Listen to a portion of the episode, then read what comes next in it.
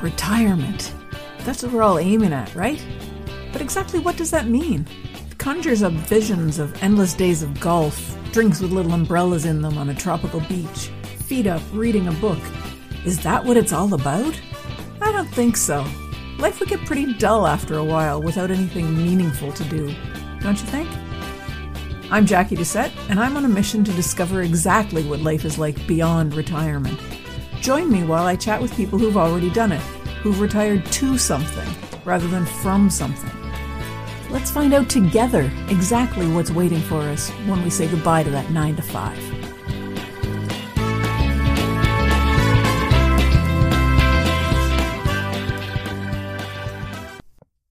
Hi, everyone. Welcome to episode 264 of Beyond Retirement. I'm your host, Jackie Doucette, and I want to tell you how thrilled I am that you're joining me today. This is going to be the last episode for a while. I'm not sure when or if I'm going to get back to this show after today. If you recall from last week, I ended by saying, So, what have I learned on my journey and what's on the horizon for beyond retirement?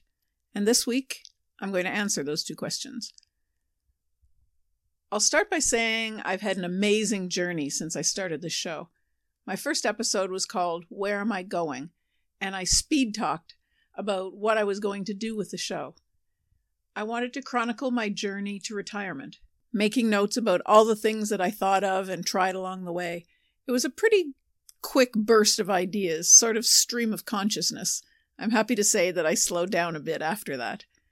My goal when I started was to figure out how to do retirement.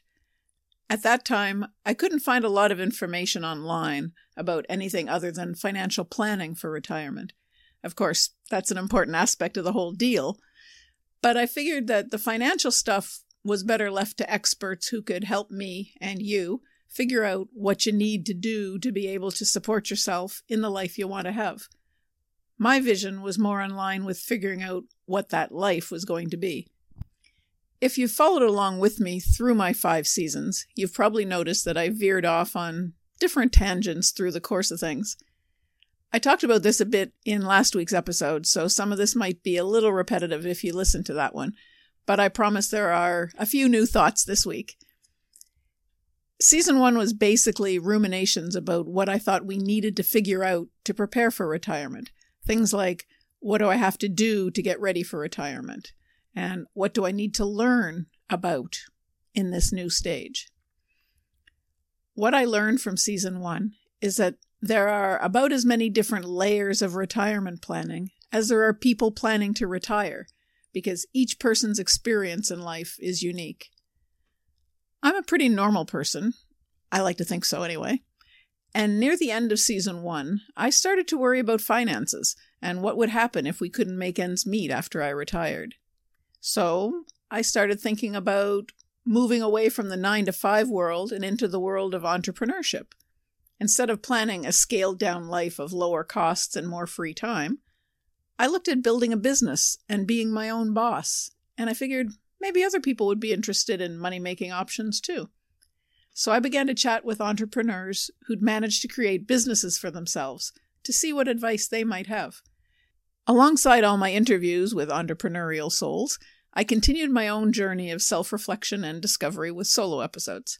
So, by the end of that second year, I had completed over a hundred episodes, and what I had learned was that two episodes a week, which is what I was doing at that point, was way too much for me. Since I had enough episodes to say I'd completed two full years of weekly shows, I decided to start season three. And I decided to go back to one show a week. And since guest interviews are way easier than solo episodes, I chose to continue with guests. I decided to focus more on people who were doing things to help other people lead better lives, because I thought this sort of information might be useful to people heading towards retirement. I learned something I already knew in season three. There are a lot of people out there who want to help you if you'll just speak up and admit you need some help.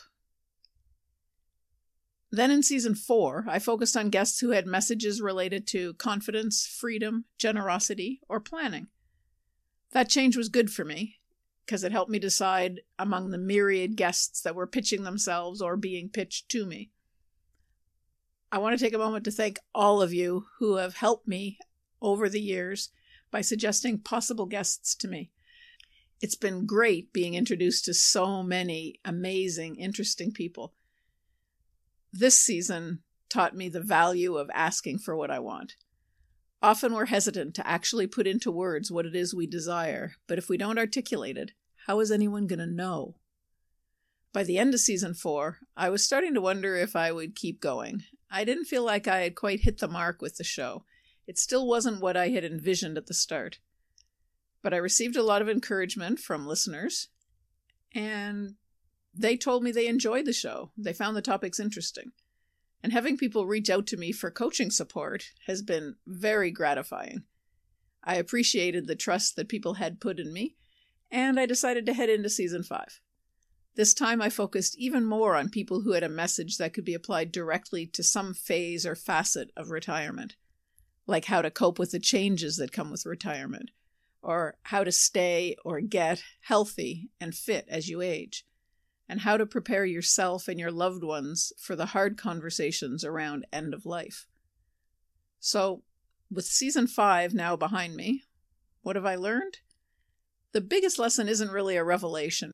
It's something that I've tried to convey all along, and that is that retirement isn't an endpoint. It's the start of the next stage of your journey and getting the confirmation of my belief makes me feel good. Vindicated, even. If you head into retirement thinking, this is it, I've made it, you're not going to experience retirement the same way you will if you head into it thinking, I've made it this far, what's next? While it's certainly okay to think, I made it, because not making it to this point is a reality for some people, I believe it's important not to think of it as a final state. You've done a lot in your life so far. Why not look for ways to use all that experience now? The possibilities are pretty much endless. If you can't seem to come up with ways to move forward, drop me a message or book a chat with me. Let's get you on the right path. I've also learned that the world, while very big physically, is really quite small, and people aren't much different from each other, regardless of where they live. We all want the same things in life to live well, to love and be loved, and to go out of this world on our own terms. So, what's on the horizon for Beyond Retirement? I wish I had a magic ball that would tell me the future. I don't have that crystal ball, and I don't know what the future holds. But I do know that there won't be a new season of the Beyond Retirement podcast for a while. I've accomplished what I set out to do. I laid out the plans for creating my retirement vision. I helped many people open their eyes to possibilities. And I got to the retirement marker post. Now it's time to actually live life beyond retirement. I'm going to be traveling whenever I can. And while I travel, I'm going to try to talk to people who are also living beyond retirement to see what they're learning and what they've got to share. Maybe I'll make an episode now and again as the mood strikes to share the experiences of others, but who knows? I do know that I'm going to use my four seasons of interviews to create a book about having a great life beyond retirement. I learned so much from all those guests, it would be a shame to have it all go to waste. And I've got a few ideas for titles, but I'd love to hear your suggestions. And if I use your title, I'll send you a free copy of the book. So far, I've come up with uh, four titles Beyond Retirement Embracing a Fulfilling Life, Creating a Vibrant Life Beyond Retirement, The Good Life Exploring the Non Financial Aspects of a Great Retirement, and number four is Golden Years Embracing Life Beyond Retirement. Like I said, I'd love to hear your suggestions. Send them to me at retireabc at gmail.com. I can't wait to hear from you. And I guess that's a wrap for me. Thank you again for taking this journey with me. You will probably never know how much I appreciate it.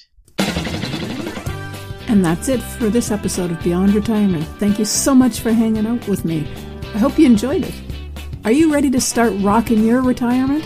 head on over to www.beyondretirement.ca forward slash rocking it and sign up to plan out your own roadmap for retirement. Don't wait till it's too late.